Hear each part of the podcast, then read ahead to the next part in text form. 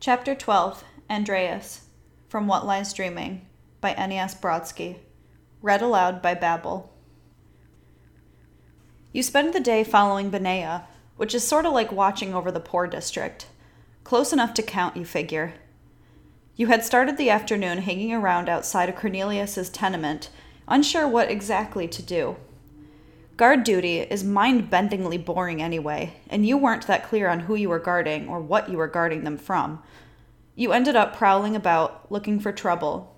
People steered clear of you, like you were in one of those Brotherhood of the Crossroads gangs. You hate it when people mistake you for someone trying to hurt them rather than help. People should always feel safer when someone young and strong is around. You hate that the world is broken and you can't wait for a chance to prove your good intentions. You'll show them. You'll save them, and then they'll be happy to see you around. Soon. The day drags on. The sun crawls between gaps in laundry strung overhead and faded cloth awnings. Vendors clutter the street. They perch on old barrels, cheap goods scattered over crates before them, hawking their wares loudly. The emperor may have declared a week long holiday, but that means little down in the slums. These people still have to pay their rent. You shoulder in behind a loud, greasy haired man to claim a free patch of shade against a wall. People watch you from the corners of their eyes as they pass, unwilling to turn their heads. Women pretend not to see you. The greasy haired man stares at you, upset you're driving away customers. But he eyes your arms, your shoulders, and decides against saying anything just keeps scowling at you every time the sun shifts. You should be doing something. This helps no one. Your impatience begins to itch. So when you see Benaiah, Cornelius's young friend from last night with the Jewish name and half Jewish features, stepping out of the tenement, you decide to see what he's up to. He stops first at a grain dispensary. The lines are long. Last month, Pulcher, the curator of grain, declared that the grain doles would be distributed weekly rather than monthly for the rest of the season. The allotments are quartered, of course, so the only effect is to force the poor to quadruple the time they wait in queue each month. They have to claim new dole tokens at the administrative office weekly as well. Your father approved, saying it reduced how much time the poor have available to stir up trouble. But he's a polis man, he's practically required to defend him. The outrage it caused doesn't seem worth it to you, especially coming just a few weeks after the decree of half rations for the rest of the year. But then, you aren't a senator. What would you know? Benaiah waits in line for half an hour under an icon of Ceres. He attempts conversation with nearby men, but they ignore him. When he reaches the head of the queue, he gives his token to a secretary guarded by four praetorians. The secretary frowns at Benaiah, peering at his features. One of the Praetorians steps forward, glowering at the Jew. You tense as you watch, waiting for directions from the gods. A round of protestations and pleas follows, ending with the secretary scrupulously examining the small square of stamped pottery. Finally, he waves the guard back, marks his records with distaste, and doles out the standard 10 pounds of grain to Benaiah. Not enough to live on in any case. Benaiah takes the grain back to his tenement, hands it to a friend or family member you don't recognize, and then turns back into the city. He stops at a crossroads and then a market, both known as places for laborers to find work. In both cases, he is ignored by the overseers. Their eyes pass right over him as if he's a hole in the world. He's left standing with the crippled who are still too stubborn to beg, their pride greater than their hunger. Finally, Benaiah gives up and moves on. You almost feel sorry for him, but what does he expect? He could at least use a Roman name to throw people off. Calling himself Benaiah, like he's proud of his heritage or something, is asking for trouble. It doesn't matter that he's not personally to blame. He has a choice as to how he presents himself in Rome. What kind of idiot willingly associates themselves with the people who resurrected the horrors? Jewish agents must have searched decades in those charred ruins. Hundreds of sages surely went slowly mad, deciphering broken syllables scrawled on tan strips of human skin.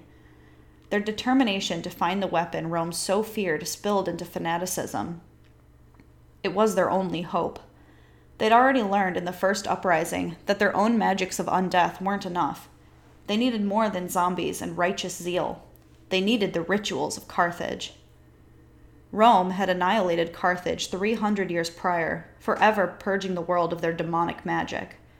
For nearly a century, the two great powers had battled, light against dark, the healers against the despoilers. When Rome finally breached those living walls, they did not rest until the stain upon the world had been wiped out entirely. Every person and animal in the city was slaughtered, every structure destroyed, and the whole city doused in oil and put to the torch. Carthage burned for three weeks, and the pillar of smoke could be seen as far away as Athens. The city was left uninhabited, a monument to the wages of abomination. Every year, a legion passed through to enforce the decree of desolation. Never again would humans sacrifice their lovers and their children to bring horror into the world. Until the Third Jewish Revolt. Until one day you trudged on patrol through Jerusalem and your first warning came as a croaked screech behind you. That sound would become seared into your mind. Soon you'd be able to pick it out even in a storm of shrieks. You lived in dread of that strangled cry. In your dreams, it comes from your throat as often as not shouts of warning. At your back, Numa twisted under unseen forces. He must have touched something. Maybe his foot had brushed a fetish hidden among street rubbish. You spun as his bones snapped, saw his arm swell in an eye blink into a cloven cudgel.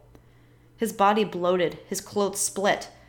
Armor snapped at the joints and clattered to what had been feet. He reared up, mouth gaping wide, screaming without sound. When you hacked at his head, his skull burst open like an overripe pimple, red flecked pus raining over you. It was too late. The head wasn't necessary anymore. It was a mercy, though. Without the head, it no longer looked like Numa shrieking in agony. The horror lashed out with a cloven arm. Your ribs cracked as the blow lifted you from the ground and flung you a hundred feet. For an instant in the air, you remember feeling grateful relieved that it was Numa rather than you. It was a sickening gratitude. Then the cobblestones harshly welcomed your return. Through a haze of pain and shame, you saw Pontius strike. A lunging chasm of jagged hunger met him where a sternum should be, the horror's rib cage opening like a clamshell hinged at the spine. No flesh or lungs or heart, just a gaping mouth and three rows of razor teeth, saliva strung. Pontius screamed as it crunched over his arm. You struggled to your feet, gasping for breath.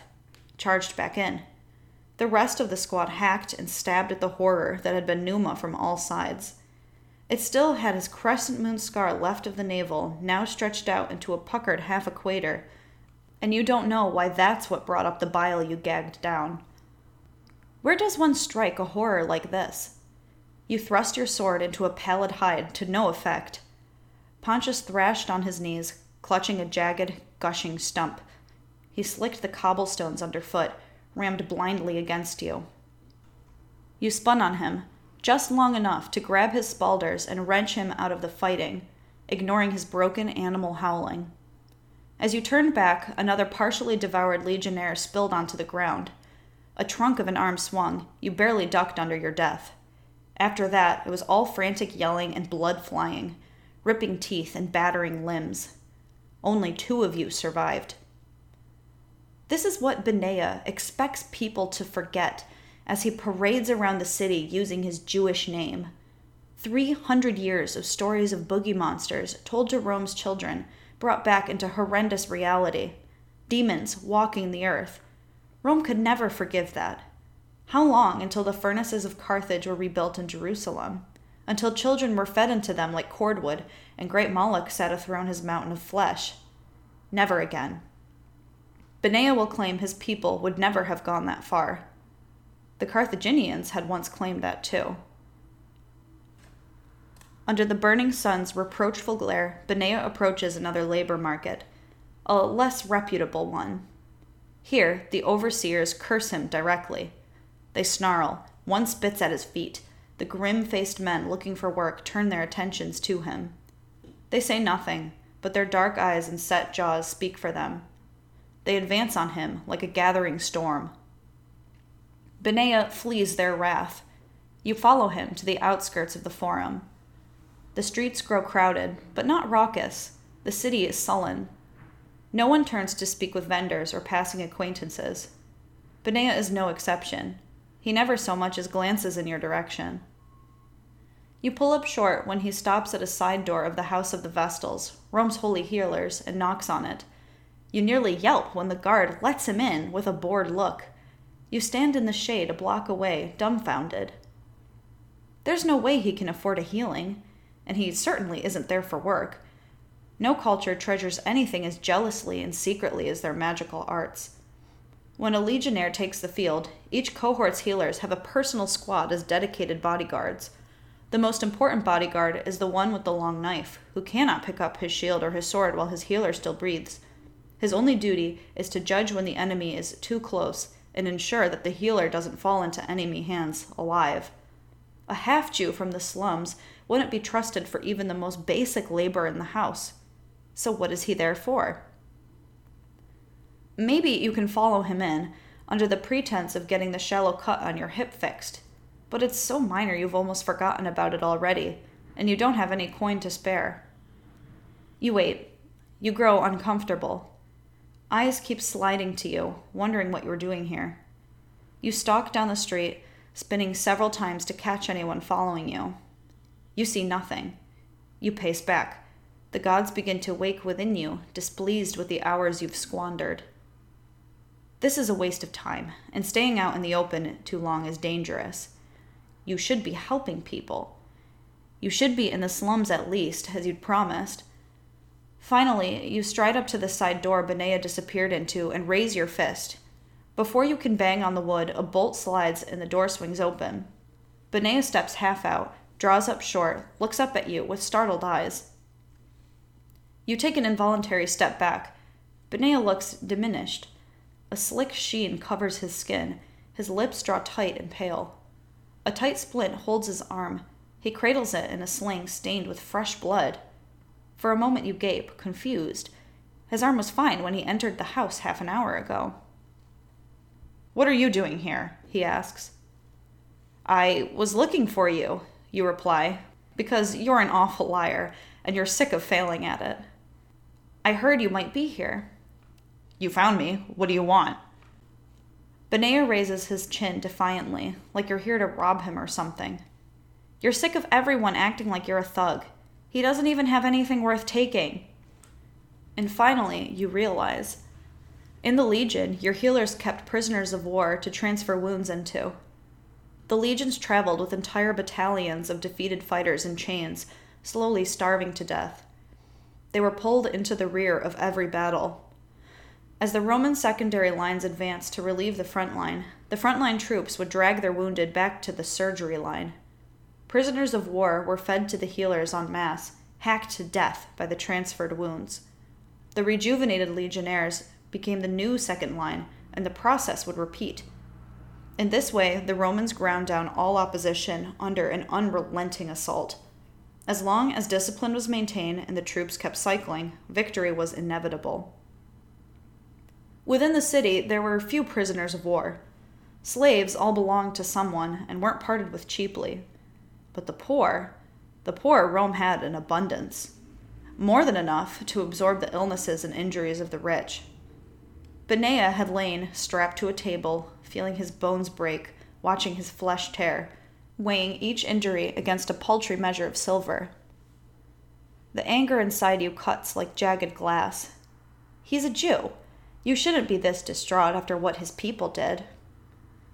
He's a fellow man, the gods whisper, and he hurts. They all hurt. Now he thinks you've come here to take that silver. He stands up to you. His head barely comes to your chin. He's weak from injury, his arms in a sling. And he's standing up to you because he won't let you take that money without a fight. The jagged glass grinds in your chest.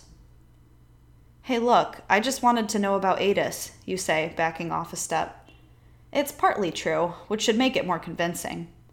Since last morning, when she roused the gods with her words, you've been unable to shake the feeling she knows something you don't.